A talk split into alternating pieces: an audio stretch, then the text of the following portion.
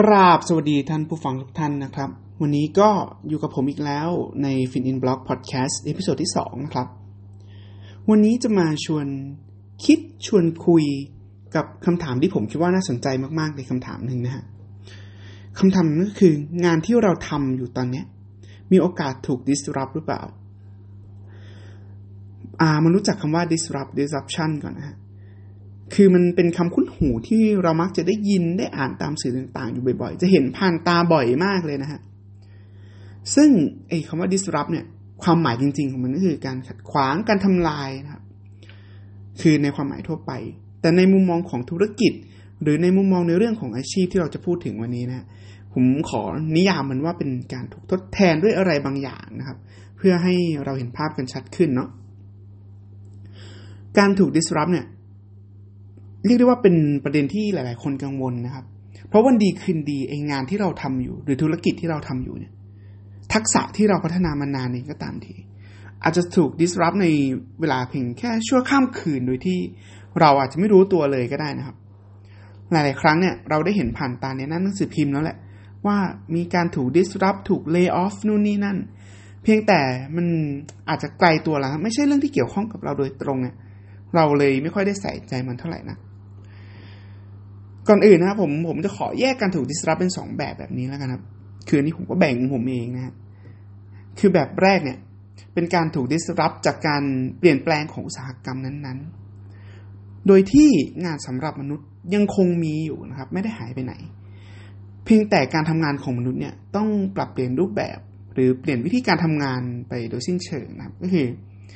พวกอุตสาหกรรมสื่อที่เราอาจจะเห็นกันดีรู้กันดีเรื่องของสิ่งพิมพ์ พวกหนังสือพิมพ์ พวกอะไรพวกนี้ที่บทบาทก็ถูกลดทอนลงไป คืองานพวกนี้งานของมนุษย์ไม่ได้หายไปไหน มนุษย์ยังคงมีงานอะไรให้ทำเพียงแต่ว่ารูปแบบการทำงานของมนุษย์มันถูกเปลี่ยนไป อันนี้ก็เป็น disrupt รูปแบบหนึ่งสำหรับแบบที่สองนะฮะก็คือการถูก disrupt ด้วยเทคโนโลยี ซึ่งการถูก disrupt ด้วยเทคโนโลยีเนี่ย อาจจะทำให้งานประเภทนั้นๆ หมดความจำเป็นไปเลยนะครับ คือไม่มีความจำเป็นที่จะต้องมีงานประเภทนี้แล้วอะหรือถึงมีจริง ๆ ก็อาจจะต้องเปลี่ยนบทบาทจากคนลงมือทำเนี่ยกลายเป็นผู้สนับสนุนเทคโนโลยีนั้น ๆ แทน ซึ่งในวันนี้เราจะให้ความสนใจกับการถูก disrupt ด้วยเทคโนโลยีมากกว่านะครับ เพราะว่าการถูก disrupt ด้วยเทคโนโลยีเนี่ย เมื่อไหร่ที่มันเกิดขึ้นมันมักจะรวดเร็ว แล้วก็รุนแรงกว่าการถูก disrupt แบบแรกพอสมควรนะครับ เริ่มจากใกล้ตัวกันก่อน คือเป็นการถูก disrupt ที่เกิดขึ้นให้เห็นแล้วนะฮะ แล้วก็หรือไม่งั้นก็ได้รับการพิสูจน์แล้วว่า เทคโนโลยีในปัจจุบันเนี่ยสามารถทำได้ กลุ่มนี้คือกลุ่มงานที่เป็นลักษณะการดำเนินการเป็นขั้นเป็นตอนนะครับ มีรูปแบบการทำงานที่สามารถทำได้ซ้ำๆ ซึ่งในช่วงไม่กี่ปีที่ผ่านมาเราก็จะเห็นตัวอย่างมากมายนะครับ เช่นงานในสายการผลิตนะครับ โรงงานต่างๆ ที่หันมาใช้เครื่องจักรผลิต สินค้าผลิตสิ่งของแทนคนนะครับหรือแม้แต่จะเป็นในส่วนของภาคการเงินการธนาคารเอง ที่ลดบทบาทการทำงานของมนุษย์ ในส่วนของการบริการลูกค้าลง คือก็เราก็เห็นได้ชัดนะฮะคือพวกนี้จะเป็นอะไรที่เราสามารถรู้สึกได้กับตัวเองว่าเฮ้ยทุกวันนี้ ความจำเป็นในการไปธนาคารของเราลดลงเป็นอย่างมาก ก็คือเราก็ย้ายไปทำธุรกรรมในโลกออนไลน์กันมากขึ้น หรืออีกอ่าอันนี้อาจจะยังไม่ค่อยเห็นภาพเท่าไหร่เพราะในไทยยังไม่ค่อยมีให้เห็นเนาะแต่ในระดับ global แล้วเนี่ย การบริหารจัดการสินค้าในโกดัง มีบริษัทหลาย ๆ บริษัทนำมาใช้แล้วนะครับ คือมีอ่าอย่าง Amazon เองก็เอามาใช้แล้ว มีการใช้โดรนในการส่งสินค้าอะไรอย่างเงี้ยเป็นต้นนะครับ สำหรับกลุ่มต่อมานะ จะเป็นกลุ่มงานที่เทคโนโลยีในปัจจุบันเนี่ย จะยังไปไม่ถึง ยังต้องมีการพัฒนาในด้านเทคโนโลยีก่อนถึงจะเกิดขึ้นได้ ลักษณะงานพวกนี้จะเป็นลักษณะงานที่สามารถวัดได้คำนวณได้ หรือเป็นงานที่มีหลักการทางวิทยาศาสตร์รองรับ ตัวอย่างเช่นอะไรฮะพวกการออกแบบเชิงโครงสร้างทางวิศวกรรม พวกเขียนแบบออกแบบบ้านนู่นนี่นั่นอะไรอย่างเงี้ยครับ คือในอนาคตเนี่ย ผมมองว่าต่อไปมนุษย์อาจจะมีหน้าที่แค่กำหนดเงื่อนไขในการสร้างบ้านสร้างตึกต่างๆ ส่วนคอมพิวเตอร์เนี่ยจะทำหน้าที่ออกแบบตามโจทย์ตามเงื่อนไขที่เราวางไว้ให้ หรือถ้าไปสุดจริงๆเนี่ยอาจจะถึงขั้นทำ optimization ในเรื่องของการเลือกใช้วัสดุ เลือกใช้โครงสร้างแบบต่างๆ เองได้ด้วยอะไรเงี้ยนะครับ ซึ่งผมมองว่า ถามว่าในในทฤษฎีเนี่ยเทคโนโลยีมันไปถึงแล้วแหละแต่ในทางปฏิบัติเนี่ยคือก็คงจะอยู่ในอนาคตอันใกล้นี้นะในในมุมมองของผมในส่วนนี้นะครับ หรือแม้แต่งานวิจัยต่างๆนะที่แต่เดิมทีเนี่ยเราใช้นักวินักวิทยาศาสตร์ทำต่อไปนักวิทยาศาสตร์อาจจะมีหน้าที่แค่ตั้งโจทย์ก็ได้นะโดยยกหน้าที่ในการหาคำตอบในการทำการทดลองทำแลบต่างๆเนี่ย คือยกให้เครื่องจักรทำไปเลย ถ้าใครนึกไม่ออกนะลองคิดถึงพวก smart farmที่ใช้ระบบอัตโนมัติมาควบคุมปัจจัยในการทดลองด้านการเกษตรต่างๆเนี่ยอันนี้ก็เกิดขึ้นจริงแล้วนะครับ มีหลาย ๆ ที่มีหลาย ๆ บริษัทมีหลาย ๆ มหาวิทยาลัยเอง ที่มีการเอาเทคโนโลยีด้าน smart farm มาใช้ในการทดลอง อันนี้เลยทำให้ผมมองว่า เฮ้ยในเมื่อ smart farm มันเกิดแล้วอะการทดลองรูปแบบอื่นทำไมถึงจะเกิดไม่ได้นะเพียงแต่เทคโนโลยีหรือในการปฏิบัติจริงเราอาจจะยังไปไม่ถึงนะครับ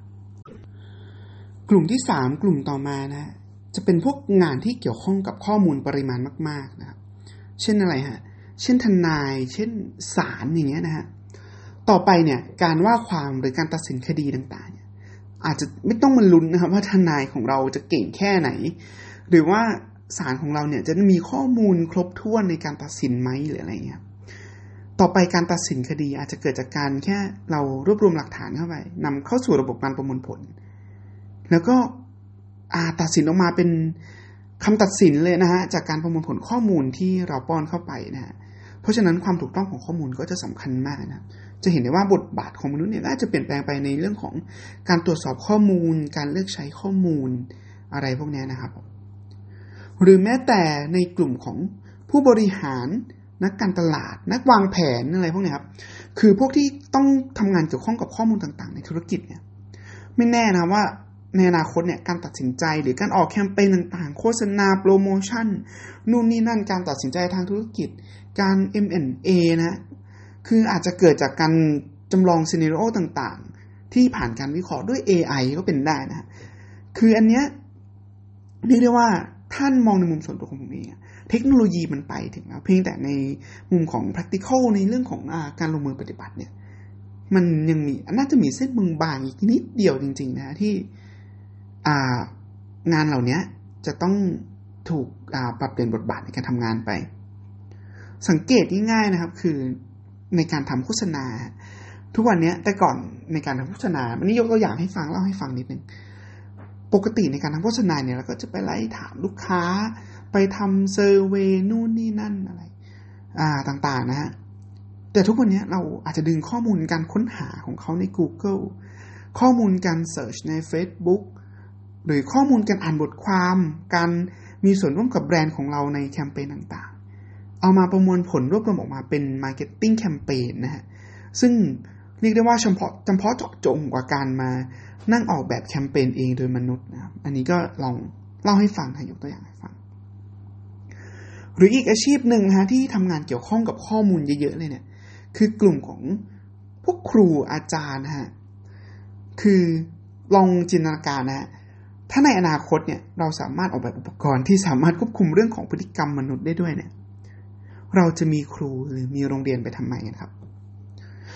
เพราะอาคิดง่ายๆนะความรู้ที่แม่นยำเนี่ย เราสามารถหาได้จากแหล่งข้อมูลจำนวนมากอยู่แล้ว จะเป็นหนังสือเองอินเทอร์เน็ตเองอะไรก็ช่าง คือครูทุกวันนี้หน้าที่จริง ๆ ก็คือ การออกแบบการเรียนรู้แล้วก็การปรับปรุงพฤติกรรมเนาะทีนี้ลองคิดสิครับว่าในอดีตเนี่ย หลายๆ ท่านอาจจะมีนะครูที่จำข้อมูลผิดๆถูกๆมาสอนตอนเด็กๆฮะเราจะเห็นภาพมากขึ้นว่า เฮ้ย ถ้าเกิดมันมีแหล่งข้อมูลที่แม่นยำเนี่ย มันจะเป็นการออกแบบการเรียนการสอนที่ดีมากๆเลยนะเพราะเด็กเองก็จะได้ได้รับความรู้ที่ถูกต้องแม่นยำนะครับผมแล้วถ้ามีไอตัวที่สามารถควบคุมพฤติกรรมมีในเรื่องของการออกแบบการควบคุมพฤติกรรมได้เนี่ยโรงเรียนในโรงเรียนในอนาคตนะอาจจะเป็นแค่สถานที่ในการเรียน แล้วก็อาจจะมีแค่คนแค่ไม่กี่คนคอยควบคุมระบบเท่านั้นเองนะครับ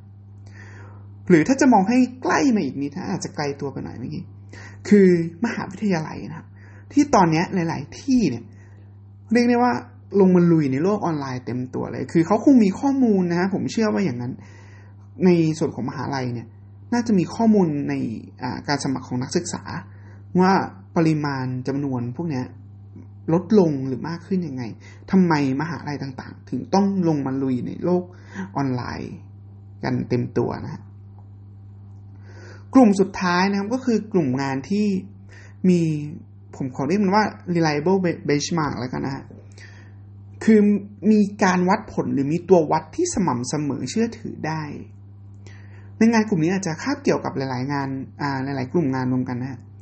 จะอ่าขอขยายขอขยายความนิดนึงก็แล้วกันนะไอ้คำว่ามีตัววัดที่สม่ำเสมอเชื่อถือได้เนี่ยหมายความว่ายังไง หมายความว่าเรามีการวัด ประสิทธิภาพมีการวัดระดับผลการทำงาน โดยใช้เทคโนโลยีเทคโนโลยีต่างๆ มาเทียบได้นะครับ เช่นอะไรฮะ เช่นงานผลิตที่ต้องการประสิทธิภาพการผลิตสูง ใช้ความแม่นยำสูงเนี่ย การใช้เครื่องจักรทำก็จะแม่นยำกว่าการใช้คนทำอะไรอย่างเงี้ย เป็นต้นนะครับผม หรือจะเป็นงานในด้านการแนะนำการลงทุน การวิเคราะห์การลงทุน หรือแม้แต่อาชีพ trader เองนะครับ ในกลุ่มเนี้ยถ้า เราไม่สามารถจะแนะนำการลงทุนที่ชนะคำแนะนำจาก AI ได้เนี่ย เราจะมีผู้แนะนำการลงทุนไหมได้ไหมครับ AI อาจจะสร้างผลตอบแทนได้สม่ำเสมอว่าด้วยหรือเราจะมี trader ไปทำไมครับ ถ้าเกิด trader เนี่ยไม่สามารถสร้างผลตอบแทนที่สู้ AI ได้ครับ หาคนมาพัฒนา AI จ้างคนพัฒนา AI อาจจะคุ้มกว่าได้ซ้ำอีกอย่างน้อยๆนะฮะในเรื่อง conflict of interest ก็สำคัญครับ ยกตัวอย่างผู้แนะนำการลงทุนเนี่ยการเรื่องแนะนำการลงทุนที่ผู้แนะนำการลงทุนได้ค่าคอมมิชชั่นเยอะกว่า อันนี้จริง ๆ ก็เป็นปัญหานะฮะต่อไปถ้า AI มันแนะนำมันไม่มี bias เรื่องพวกนี้ครับ คือเราก็คงเลือกใช้ AI มากกว่าถูกไหมฮะหรือแม้แต่ปัจจัยในเรื่องของ emotion เองอ่าเรื่องของอารมณ์เรื่องของอะไรพวกนี้ที่มีผลต่อการสร้างผลตอบแทน สิ่งเหล่านี้นะครับเป็นเป็นปัจจัยที่ผมคิดว่าสำคัญมากที่เป็นตัว เรียกว่าเป็นตัวกระตุ้นแล้วกัน ให้การใช้ AI เนี่ย เป็นตัวเลือกต้นๆก่อนมนุษย์นะครับหรือแม้แต่กระทั่งคือสุดท้ายแล้วจริง ๆ เนี่ย เราอาจจะสร้างผลตอบแทนได้ดีกว่า AI นะแต่ปัจจัยที่มีผลกระทบกับการตัดสินใจของเราเนี่ย มันเป็นปัจจัยที่ไม่สามารถควบคุมได้ฮะคือเราเหนื่อย เราขี้เกียจเราอะไรเงี้ยครับ คือถึงแม้ท้ายที่สุดแล้วผลตอบแทนเราดีกว่า AI แหละ แต่เราอาจจะตกเป็นตัวเลือกรองจาก AI เพราะปัจจัยพวกนี้ก็เป็นได้นะครับ ทั้งหมดทั้งมวลที่ผมพูดมาทั้งหมดเนี่ย คือมันอาจจะดูเหมือนเลื่อนลอยนะครับดูเป็นเหมือนเฮ้ยเหมือนนิยายวิทยาศาสตร์เลยอะแต่อย่าลืมนะว่าเทคโนโลยีทุกวันนี้มันพัฒนาแบบ exponential นะครับ พัฒนาแบบก้าวกระโดด คือหลายลองจินตนาการให้หลาย ๆ อย่างที่เราเคยคิดว่าในช่วงชีวิตเนี่ย เราคงไม่มีโอกาสได้เห็นหรอก เราได้เห็นกันมานักต่อนักแล้วใช่ไหมฮะ คือมีหลายอย่างมากเลยที่เราเห็นเป็นตัวอย่างให้ดูแล้ว เพราะฉะนั้นในมุมมองผมเนี่ยหน้าที่ของเราที่เราพอจะทำได้คืออะไรครับ คือเราก็ต้องทำความเข้าใจกับการเปลี่ยนแปลงต่างๆ มองถึงความเป็นไปได้ในการพัฒนาตัวเองเพื่อเพื่อเตรียมพร้อมและเตรียมให้พร้อมในการรับแรงกระแทกจากการถูก disrupt พวกนี้ในอนาคต ก็ยังไงก็ลองกลับไปพิจารณาดูนะครับว่างานที่เราทำอยู่ทุกวันเนี้ยเข้าเกณฑ์หรือเปล่า หรือว่าหลาย ๆ ท่านอาจจะคิดต่อยอดไปได้มากกว่านี้ที่เฮ้ยงานฉันเนี่ยไม่ได้อยู่ในกลุ่มพวกเนี้ยแต่พอคิดตามแล้วแบบมีโอกาสสูงเลยเงิน ที่มีโอกาสจะถูก disrupt ในอนาคต ก็วันนี้ก็คงขอลาไปเพียงเท่านี้ก็ขอบคุณมากครับ